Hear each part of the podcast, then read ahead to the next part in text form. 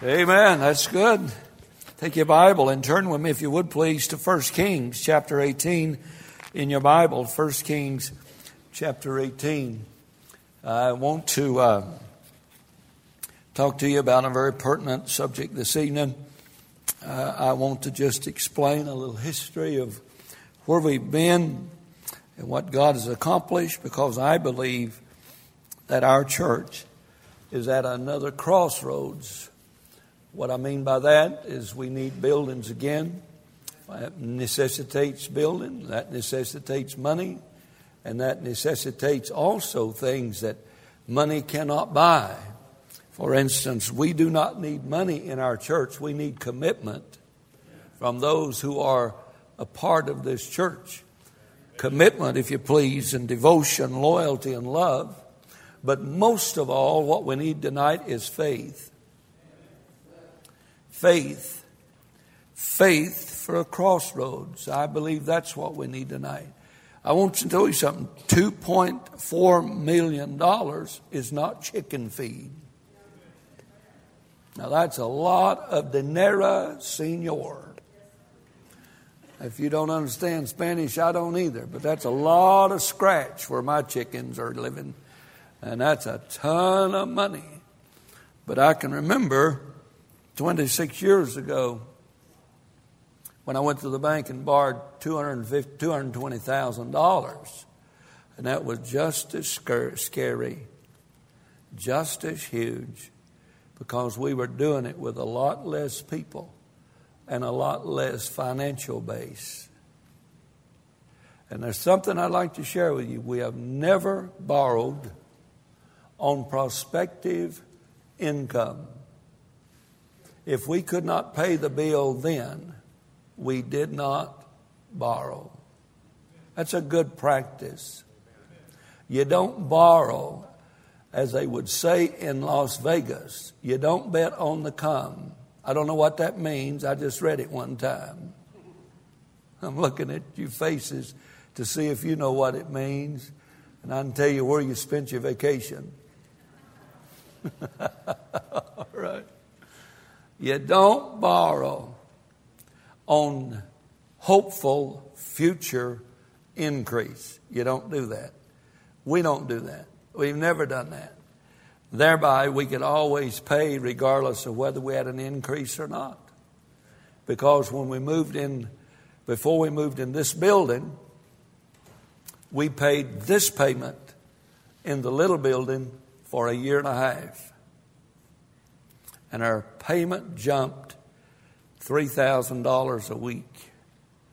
And we kept paying it down there.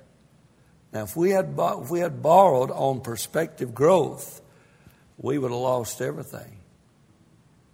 Because you never know what God is going to do. You remember, God sent a real test to our church not many months after we was in this building. I think maybe we got a little proud and arrogant that we were running almost a thousand in this place and just do anything and we could get 900 or a thousand. Brother Jim was averaging over 700. I think maybe we got a little self confident. And God sent a little problem along that has taken us 10 years to outlive. We're just now outliving it. We just kept doing what was faithful doing what God said, putting up with the ridicule, putting up with the sneers, and just kept going. And 10 years later, we need to build again. At a crossroads. I want to read for you the story uh, somewhat of Elijah and Ahab. Just uh, a little excerpts. And then I want to talk to you about a verse that God is speaking to my heart about as we enter this very, very important time of our church. Now, many of you are having questions, and I just want to answer some of those questions tonight. And uh, you, you might be wondering, how are you going to pay for this $2.4 million worth of church bonds? The same way we're paying them right now, once a week. Every week the first thing that comes out of all the monies of this place secures your investment in our church. I don't know how many of you bought bonds in the first, second, third, or fourth issue. I wonder, is there anybody disappointed in the way the bonds paid? Of course not, because they paid promptly on time. Could I have an amen you folks who bought bonds? Have you made a better investment in the last 15 years? than you made purchasing Joshua Baptist Church bonds? Have you made an investment that paid as much and as regular and as faithful as those church bonds have? Nothing. How would you like to have some of the money that you've lost in the stock market invested at 8.5% compound interest for 15 years? Just asking. And so I'm just going to answer a few questions tonight. Talk to you about the history of our church. Talk to you about scary moments. Talk to you about how easy it is to step out by faith. And you look and you see everything we got, and uh, you, you say, well, uh, uh, anybody could have done that. No, it took God to do it. Anybody could not do it. Nobody has done it.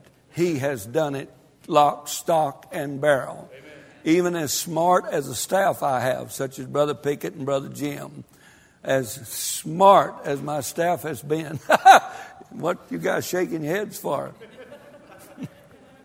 Even as good a financial secretaries that I have, my wife and Miss Mary. And of course, Brother Archer, who's always there to make up any financial need that we need, that we have to make up.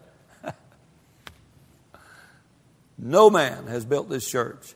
God has built this church. Amen. To him be glory. I'm just glad I'm on the ride. Amen. And just glad I'm enjoying the trip. Now, my wife and I, we were broke when we started this church. 26 years later, we are still broke. It's just we're bigger broke than we were back in those days.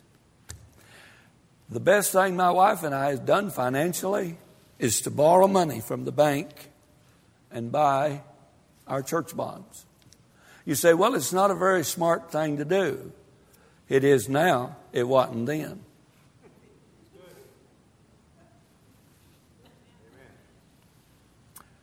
If I borrowed money from the bank and paid my church bonds off, only thing that became was a forced savings that forced me to put money away that I would not ordinarily have done. You say, well, you paid more interest at the bank for three years. Fourth year, I didn't pay any interest. Fifth year, I didn't pay any interest.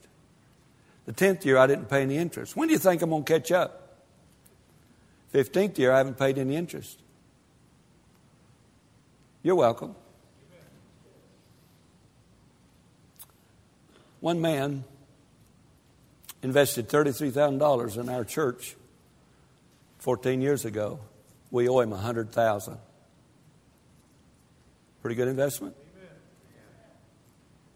Guaranteed by the properties of your church. We're going to issue $2.4 million worth of bonds. This building is worth 5 million. And this building guarantees your investment. That's better than if DIC or BIAMA or whatever else is guaranteeing your investment. So I want to read you just a few verses. I don't want to bore you. Not only that, I don't want to keep you past what time the World Series is over. And beyond that, I don't care.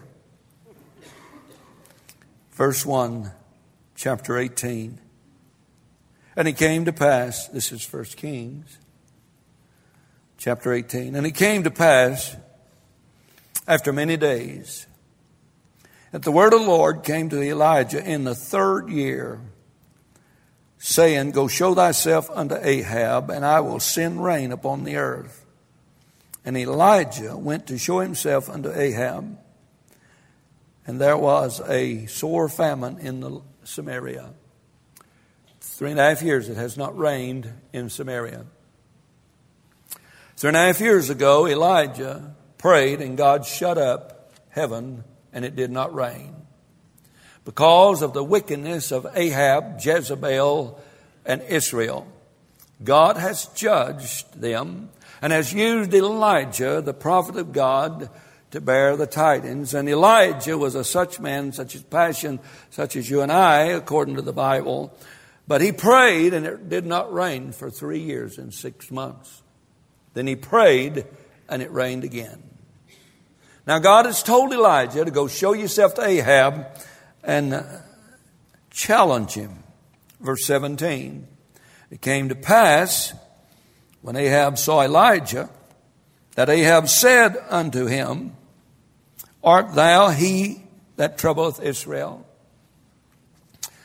And he answered, I have not troubled Israel, but thou and thy father's house, in that ye have forsaken the commandments of the Lord, and thou hast followed Baalim. Now therefore send and gather to me all Israel unto Mount Carmel, the prophets of Baal, 450, and the prophets of the groves, 400 which eat at Jezebel's table. So Ahab sent to all the children of Israel, gathered the prophets together unto Mount Carmel, and Elijah said unto all the people and said, How long halt ye between two opinions? If the Lord be God, follow him. But if Baal, then follow him. And the people answered him not a word.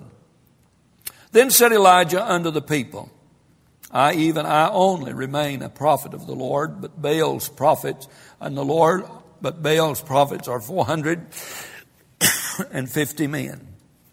Now here he challenged them. Now notice. Let them therefore give us two bullocks. Let them choose one bullock for themselves and cut it in pieces and lay it on the wood. Put no fire under I will dress the other bullock and lay it on an altar and put no fire under. And call ye upon the name of your gods, and I will call upon the name of the Lord, and the God that answers by fire, let him be God. Pardon me. And all the people answered and said, It is well spoken. And Elijah said unto the prophets of Baal, Choose you one. And they chose one.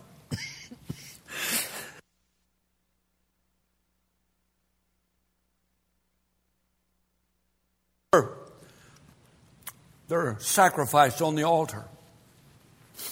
And 850 prophets, false prophets, begin to pray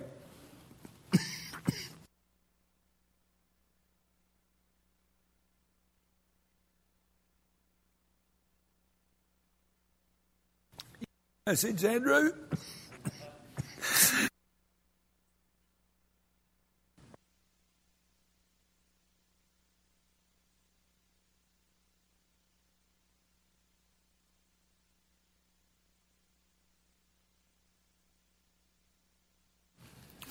Got their sacrifice, cut it in pieces, laid in the altar, and began to pray and ask their gods to send fire and consume their sacrifice. They started in early morning and they cried and they prayed and they prayed. Then they began to cut themselves with latchets and to pay penance to get Baal to answer by fire. Elijah began to make fun of them and said, Hey, maybe your God's out to lunch or maybe he's making a visit someplace. Just making mock and mocking fun. And they got all done and there was no fire. Then Elijah took his sacrifice, rebuilt the altar of God, and took 12 stones and set about it. He cut the sacrifice in pieces and laid it on the altar. Notice the extreme that Elijah went to, and the Bible says, and he put the wood in order, verse 33, and cut the bullock in pieces and laid him on the wood and said, Fill four barrels with water the most precious and scarce commodity in a three year drought is water. Elijah said, Do you really mean business? Do you want to see God do something great? And if you do, Israel, it's going to cost you something. Water. They would rather give an oil at a dollar and a half a gallon or four dollars a gallon than water because there was no water. Animals were dying, grass was dead, no vegetation. Obadiah, in the same chapter, sent by Ahab to see if they could find any grass to feed their animals. No grass because there's no water. And he said, if you want to see something spectacular, go get four barrels of water. Are you listening? And pour it on the burnt sacrifice and on the wood.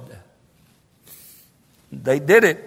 And he said, do it the second time. That's eight barrels of water. You say, how big are barrels? I have no idea. But if it been a bucket, they'd have said a bucket. So a barrel is bigger than a bucket. Can anybody say amen? You say, is it a big barrel or a little barrel? Well, if it's a little barrel, then he said a big bucket. Do it again, he said, that's eight. And they did it the second time, and he said, do it the third time. And they did it the third time, and the water ran about the altar. And he filled the trench also with water. And it came to pass at the time of the evening offering, or the evening sacrifice, that Elijah the prophet had come to a crossroads. Is this going to work or not? When I have everybody's head bowed and we're praying, should I just slip out of here so that I don't get embarrassed? Have you ever been at a crossroads? Have you ever been someplace where you couldn't figure it out? And could not work it out, could not scheme it out, could not plan it out. It just depended on the supernatural taking place.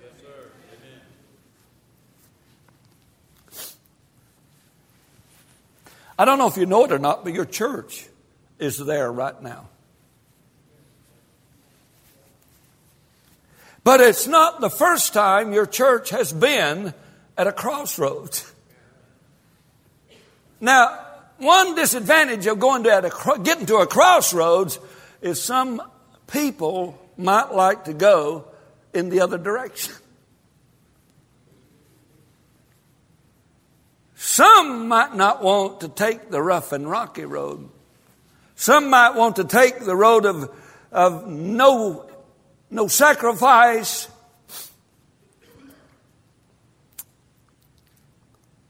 No doubt, no fear.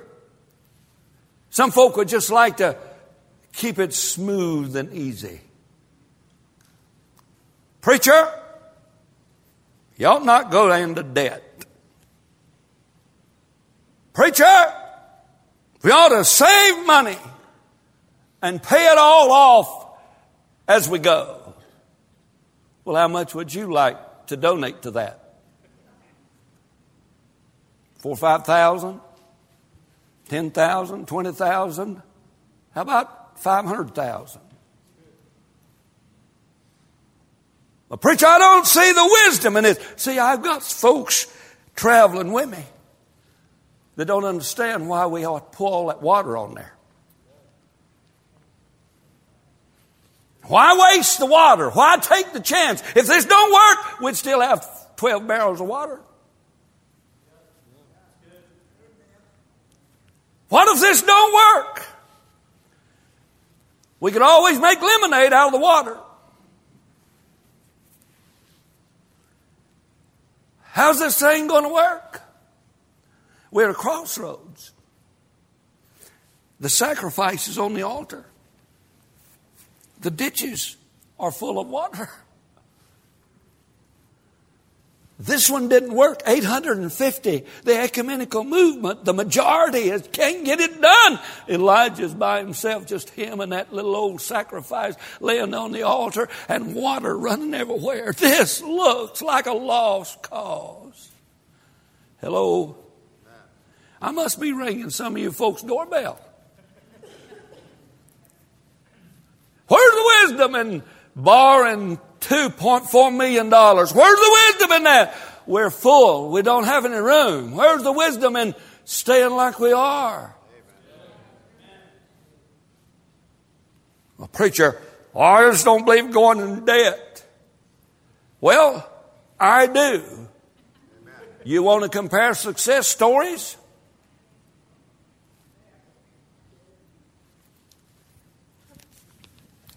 Amen, Reverend.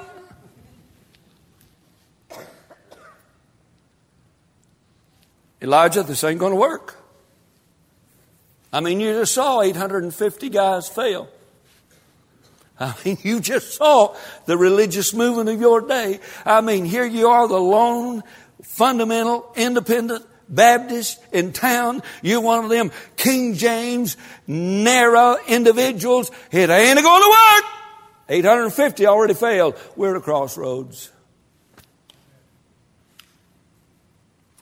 Verse 37 is what God has used to speak to my heart.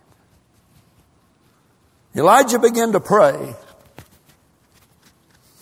And Elijah had a very short prayer. Verse 38, he says, notice our verse 36, and it came to pass at the time of the offering of the evening sacrifice that Elijah the prophet came near and said, Lord God of Abraham, Isaac, and of Israel, let it be known this day that thou art God in Israel, and that I am thy servant, and that I have done all these things at thy word. Hear me, O Lord. Hear me, that this people may know that thou art the Lord God. And that thou hast turned their heart back again. And the fire of the Lord fell and consumed the sacrifice and the wood and the stones and the dust and licked up the water that was in the trench. And all of God's people said, Wow! Amen.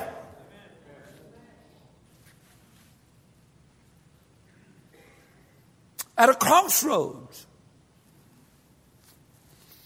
Notice, if you would please, Elijah prayed, and he prayed in verse 37 and he prayed for three things. Now I think anytime you come to a crossroad, you'll have to, you'll have to get in on this prayer if you want to see something really to happen. There's a lot of folks in our church having family problems. If they had called God instead of me, it would work out a whole lot better. Uh, you know, I'm not the kingpin of all kingpins that knows how to keep a woman happy. Look at Ginger. Half time she's mad at me. I mean, I don't work at it. She just, you know, we just get along mad with one another pretty good. But in the crossroads of our life and in the crossroads of your church, we need to be a people of prayer. We do not need to take anything for granted that we can accomplish any permanent, spiritual, lasting thing without going to God and asking God to make it a permanent thing.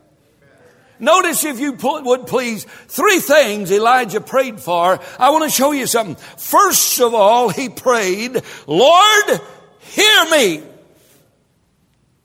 Lord, I, am desperate. There's 850 ecumenical Dr. Food Dunks and Dr. Ain't Never Done It's over here, and we're going to be the laughing stock of all of Israel if you do not do something now.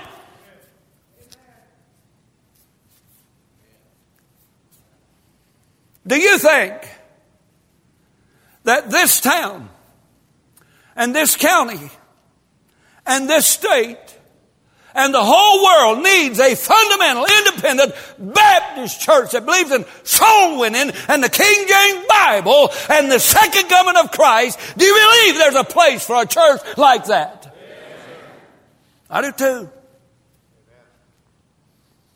I believe there's a place, I believe there should be a place for sinners, wide and handsome, could come and be welcome at this place. I believe there ought to be a place for little boys and girls. I believe there ought to be a place for adults and moms and dads. I just believe they ought to come and be felt, uh, be made to feel welcome and to have a place that they can call their place to serve God. I just believe that when I read this prayer, that should be our prayer. Lord, I'm just not now. I'll lay me down to sleep. And thank you for the beans and the enchiladas and uh, the uh, chili that the kids ate up that I wanted after the church service tonight. And the bread, homemade bread that they devoured while I sat there and saw it disappearing. I'm not talking about, dear God, thank you for the beans and dear God, now lay me down to sleep. I'm saying, dear God, Listen to us now. Now, dear God, he said in verse 37, hear me, oh Lord, hear me. Yeah. Ever been there? Why is it when our people find somebody in trouble, they call me like I'm the Pope? And I am Mr. Bell, everybody out. My name is not Jehovah Jireh. It's Gene. Quit telling them I am Gene, the one who shall supply. That's God's business. Can you hear me? Quit sicking everybody on me that needs something. What's wrong with your wallet? Is your God dead? Can't you pray? Now that we got that straightened out, I've had 10 calls this week about people who sold something, stole something, or need me to bring something by the jail, or want me to bail somebody out of jail. Or pay somebody's rent or buy somebody some drawers. You buy drawers. You go into the repo business. I am not in the repossession business. I am not in loaning business. I am not Freddie Freeloader. I am not Jehovah Jireh. I'm a pastor of a church and my business is preaching the word to you. That is not in the notes. That was free.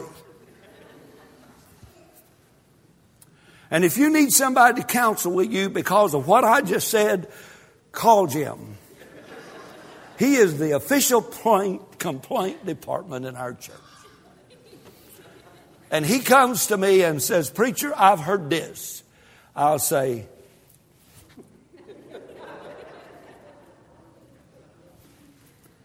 But I thank God that when we really, really, really need something that we cannot do ourselves, and when He does it, we cannot explain it or take credit for it. We need to get serious and say, Dear God, hear me. Hear me now. Our church needs to get there. Second, he asked, Lord, would you show up?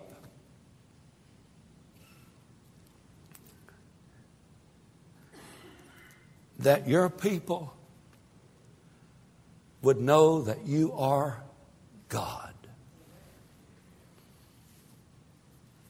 Yeah. This people may know that thou art the Lord God.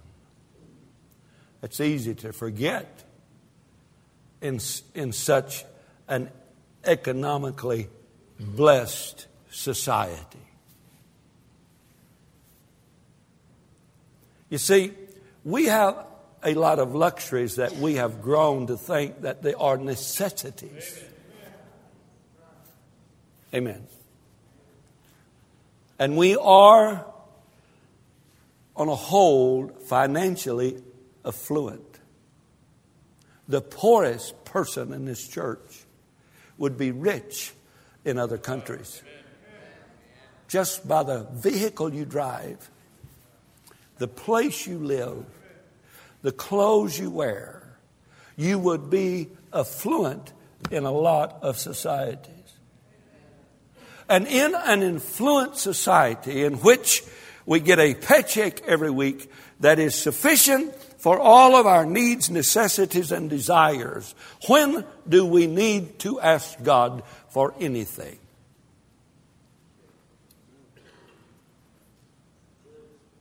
When have you talked to God other than at the table or at nighttime? When have you been in the valley of decision where that all of society, like Elijah, and he alone is standing before an altar, drowned in water, and he alone is standing there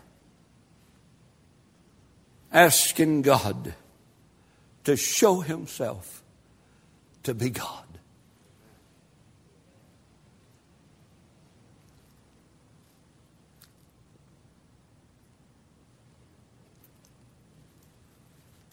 I think we need a God that could do something that you, me, or no one else would be able to explain. This church is such a thing.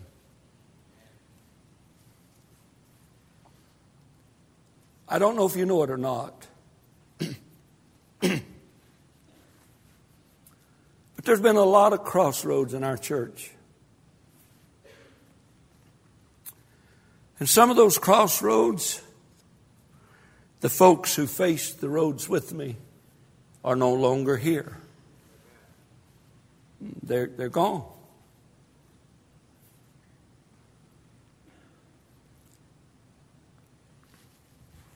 The ones who voted that we sell a million, three hundred thousand dollars worth of bonds are no longer helping us pay them, but they're drawing interest on what we're paying. How does that settle with you? We're not good enough for them to go here, but we're good enough for them to collect interest off of our, their investment in this place. I guess probably I should have asked them if I could have built this building.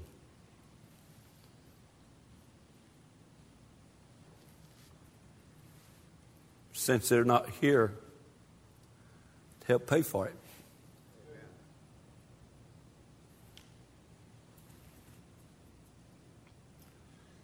How lonely do you think Elijah must have felt?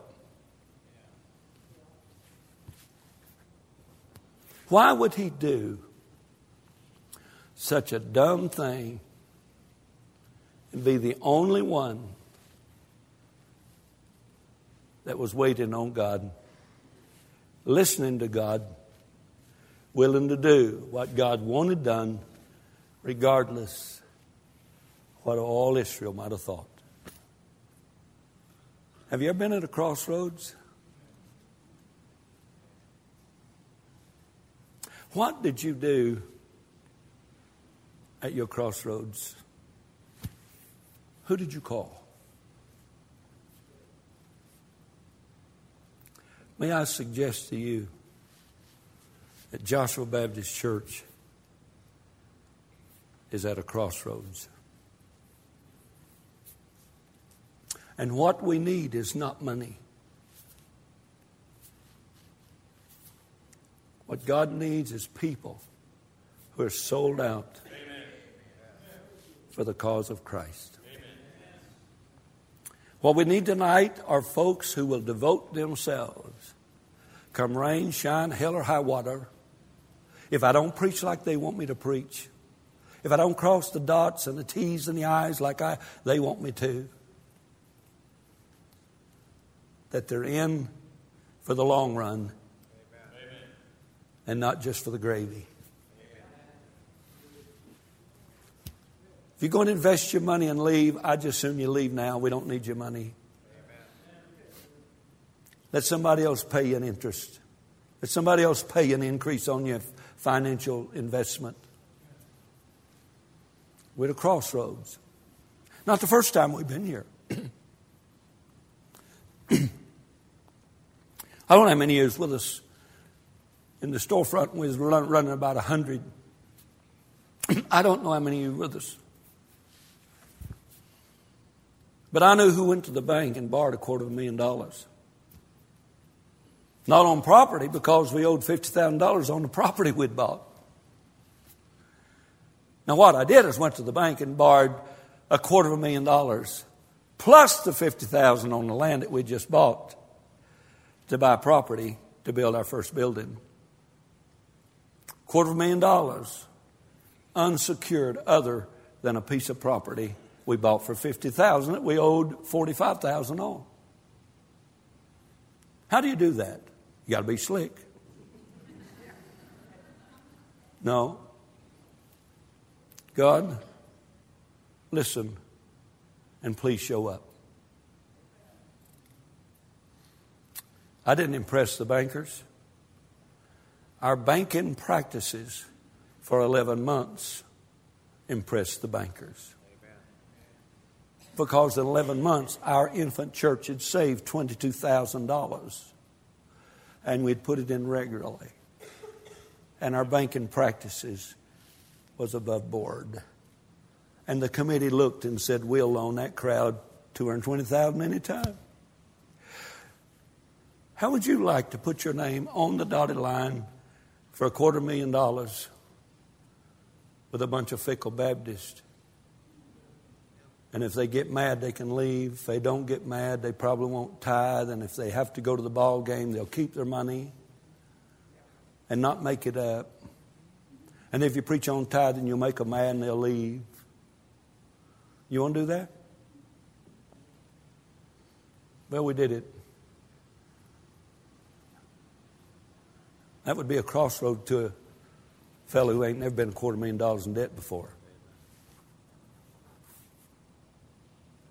You see, that happened in 1983. Right, Wyatt? 1983.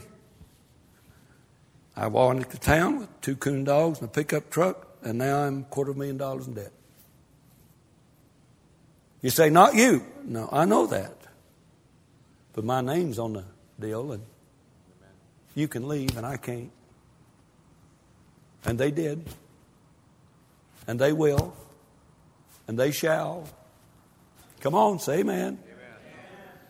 Because you don't feel the obligation. But somebody has got to be responsible.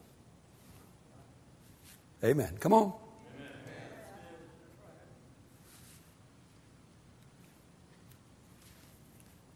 You know, all you got to do is relieve your responsibility, join a church of your choice.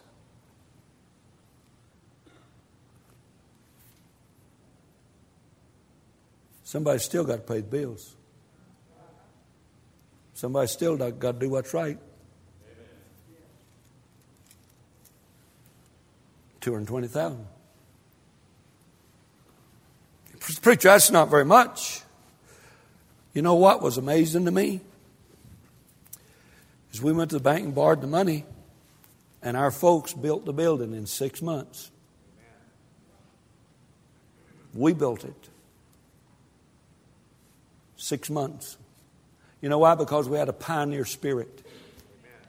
You know why? We had a, we had a will to work. Oh, what fun we had building that building. you remember that? It must have been close to Halloween because we had a Halloween uh, haunted house in that thing. You remember that? We just had to, had to, the, the framing up, and we just decided to have a Halloween party. You remember that, Brother Jim? Remember Brother Alvin with that chainsaw with no blade on it? Come crying out of them rooms, and screaming and yelling, and uh, that chainsaw, when, when? But I tell you, about half the folk died of fright that night. We worked and we worked. Some folks that couldn't work, they wanted to work. One night I went to the building after everybody else was gone. Old, old man that could not hardly walk was laying on his side, scooting around the floor of the building, picking up short pieces of wood and throw them in a wheelbarrow. He couldn't walk, he just pulled himself along on his side. Brother Gregory, what are you doing? He said, Just what I can. Amen. Amen. Just what I can. It's a small thing for me to borrow a quarter of a million dollars. If somebody loves the church that much, they'll crawl around on their hands and knees after everybody else is gone. Just picking up and working and doing for that. This church has a great history has a great legacy. But we've come to another crossroads. We got tired of paying the bank. It's ridiculous interest. My wife and I were looking one day. We was paying $250 a month on a $20, $220,000 note. We'd paid it for about three years. And I called them and asked them what the principal was. They said 215000 paying all interest. So I decided that maybe we ought to sell church bonds. That way we could redeem as much principal as we wanted. Crossroad number one is trying to get our church, who has been burnt on church bonds, who has been disappointed on church bonds, who invested in church bonds, and we're at the time when we issued our bonds holding bonds that church would not pay. How would you like to sell a family on buying some church bonds if they got church bonds in their portfolio that would not pay? Good people, honest people, God loving people, pillars in our church. Preacher, I don't think we ought to go church bonds. They just don't. They've had a bad experience with church bonds. Crossroad. How would you salvage those people and talk them in to buying some more church bonds. You don't do that. God has to do that. You've got to ask God to do that. You've got to, when, when, it work, when it goes to the impossible, you've got to ask God to do it because we don't work in the realm of impossibilities. So I led our church at a crossroads and we issued 300 and $72,000 worth of church bonds. Paid all the mortgages off at the bank. And the first six months, we redeemed $16,000 worth of principal. The next six months, $16,000 worth of principal. The next six months, $16,000 worth of principal. Hey, wait a minute. For three years, we only paid $3,000 worth of principal. Crossroad number two is when I led our church into a bond program in an area where bond programs had defaulted and members who held defaulted church bonds. I had to sell them on buying our church bonds. Crossroads number two. Then somebody said, We need a gym. All of our property is mortgaged. We're broke. How do you build a gym when you're broke if all your more, more properties are mortgaged? Mr. Sailors down at the bank said, Gene, our preacher, I can't loan you money on mortgage property. I said, Why? He said, The regulators won't let me. I went to Don Stanley, another banker. I said, Don, I need to borrow $100,000 on mortgage property. He said, I can't do that. I said, Let me ask you, could I do this? Could I talk my folk into taking the money out of your bank in their CDs that you're paying 7% and I'll pay them 8 Would that work if I tell the people in your bank to take the money out of your bank, loan it to me for 8%? He said, That won't work. Uh, do we have a gym? Crossword number two, three. What you do is you call the bank and say, You need some creative banking. That means the bank ball game had just started. And I'm at crossroad number two. Crossroad number three is when I presented to this church, we need to build a building on property that we have that I paid too much for. After all, I paid $17,500 an acre for this property right here. Six acres. $17,500. A good friend of mine, a trustee of our church, chewed me out, did everything but cuss me because I was not doing what was right when I did this. Well, I know that but a few years later, we leased it to gas for 25,000 an acre. Hope Joe Jones is listening tonight. We're encompassed with a greater cloud of witnesses. I hope Joe looked down and said, Preacher, I'm sorry.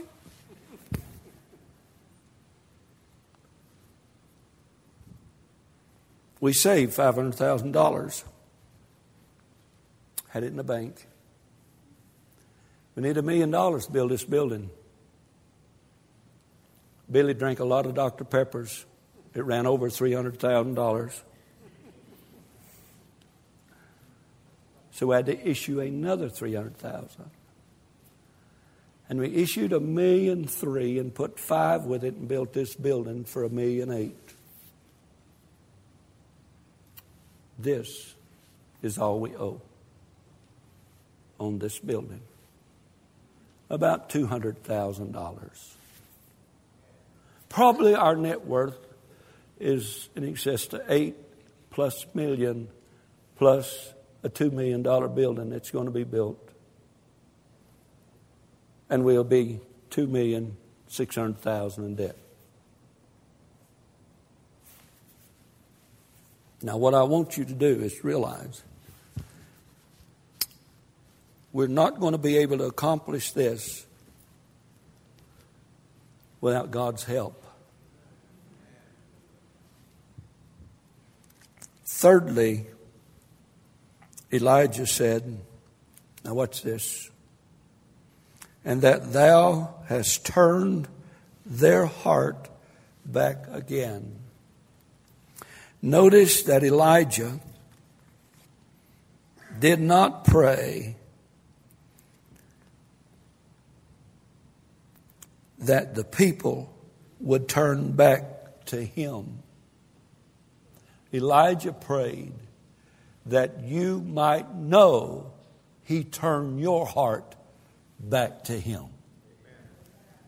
In the midst of this rush, rush society in which we're in, in this get up, go to work, come back, lay down, go to work, get up, come back, raise a family, keep everything going, pay everything, do that in this busy, busy, busy, busy society. I'd like for God to turn our hearts back to Him, but to let us know that He is the one that's doing it. Amen. Would you like that? Would you quit taking credit for it if you knew He was the one that was doing it. Wouldn't it be something, Brother Jim, if we pastored a bunch of people whose heart they knew that God had turned their heart back to Him? And at this crossroads, we need for God to hear us. We need to know that He is God. And we need to realize that He is the one who's turning our hearts back to Him. I believe this city needs a church like this. I do not believe this city needs another stagnant, victimized kind of people that says it can't be done because we're too old fashioned. I think we need to be visionary and not victims. I go to so many churches, they are victim of circumstances beyond their control. They're not going because they're in a bad location, and they're not going because it's not God's will for them to grow, and they're not really excited because they're just too old to get excited. I get so tired of being around people and churches that are victims. Victims of society victims of their family, victims of the situation, victim because a dog bit them, victim because somebody got fleas and one of them got on them. No, sir, this church should be visionary and not victims. But you're looking at a victor, not a victim. You're looking at a winner, not a loser. You're looking at a finisher and not a quitter. We need God to show up. And we need to let God be God. And what we need to do at this crossroads, two million dollars, that is nothing compared to when I rented the first building. Because I had nobody to pay it. $600 is a big monthly payment on a church when you don't have a job, no income a house payment, a wife, three coon dogs. We've got the financials base to pay for the 2.4 million. I didn't have it to pay the first 600 a month. But if the folks hadn't started tithing, I'd have started running. Hello? Two million is nothing compared to a million three. When your offerings are 10,000 compared to 20 plus thousand a week.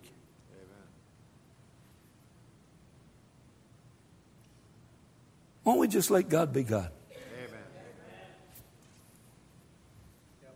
Won't we learn to learn to pray? Lord, show up around here. Show yourself to be mighty.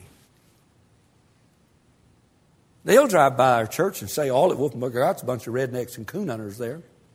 That's what they've been saying for years.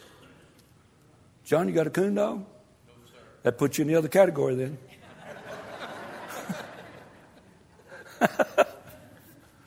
you know, I never wanted to call Mary a redneck, but I don't think Billy has any coon dogs, right? You know what folks have been saying about our church?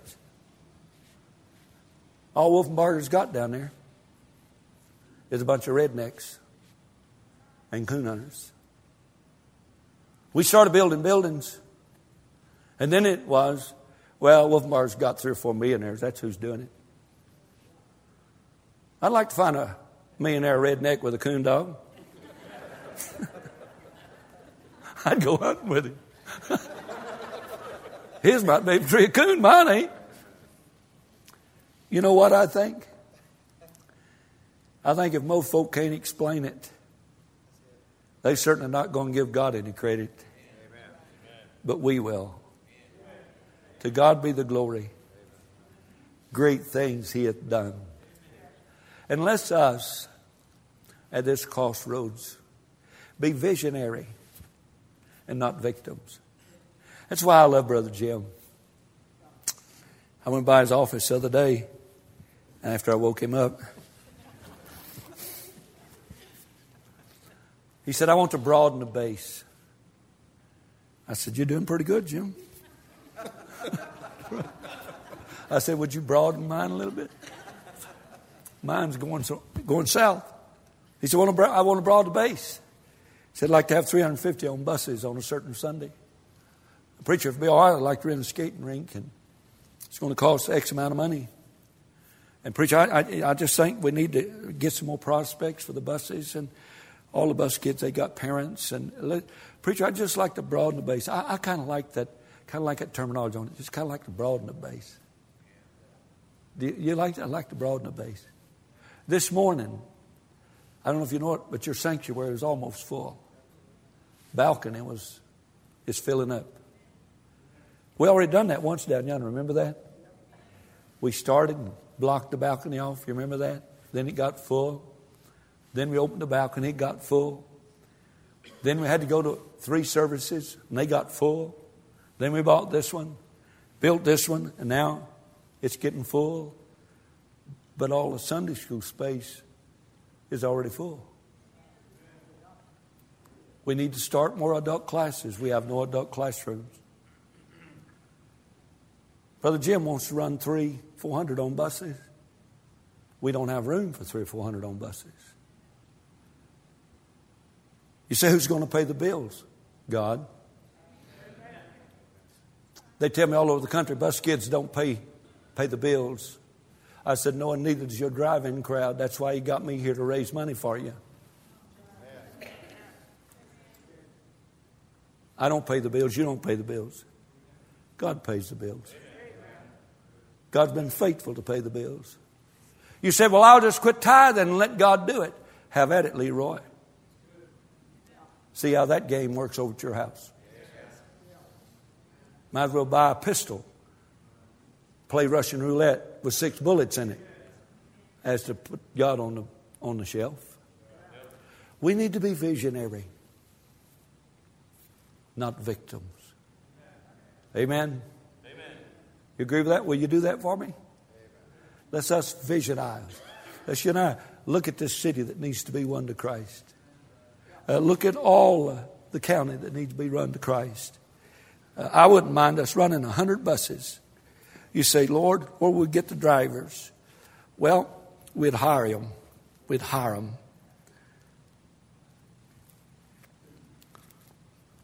I close. We must make eternal investments and not temporal investments. Amen. Now, what better way to invest in eternity and get a return?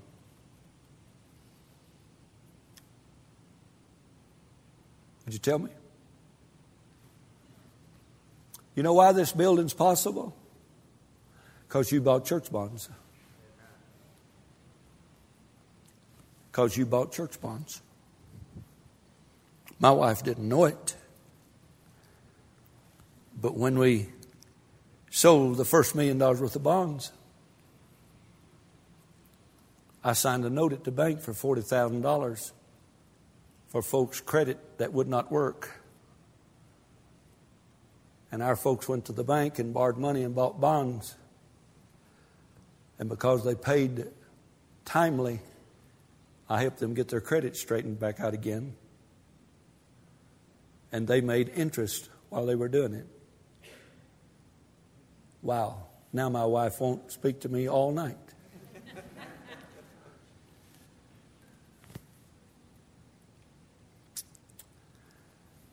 Investing in eternity. How many think you've been saved, surrendered, called to preach? Baptized in this building. Did you buy any bonds? They went to your account. Couldn't do it without that. I have two men, testimony as I close. We went dove hunting recently. We went to an ex member's ranch. He owns 12,000 acres out in Haskell. Next time you walk on that tile, he's the guy that gave all that tile to our church and paid for having it put in. I don't know how much it would cost. Billy would have sown several thousand dollars. All the tile in the building he bought and paid his men to put it in. I think he bought like $100,000 worth of our bonds. He said the other day, The only thing I hate about knowing you is I didn't buy more of those church bonds.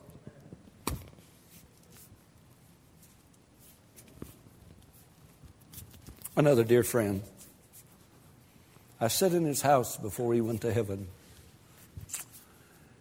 A close, close friend. And he's the kind of guy I'll just tell you like it is. If your nose is on crooked, he'll say, You need to straighten your nose out. If your breath smells, he said, Here, gargle in this. He just told you like it was. I like that kind of guy. Billy's heard him say several times we sit on the finance committee. And I'd tell the finance committee, guys, you want to change anything? You businessmen, do you want to change anything to make it a better, smoother operation?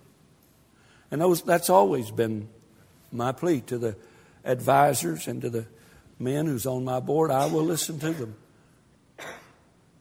This dear friend says, Preacher, if it ain't broke, don't fix it. I sat in his house just talking to him, talking about what friends we'd been over the years and all the trips we'd taken and all the good times we'd had. He said, You know, there's one thing I hate about you. I said, Here it comes. He said, I just hate you because you didn't talk me into buying more of them church bonds.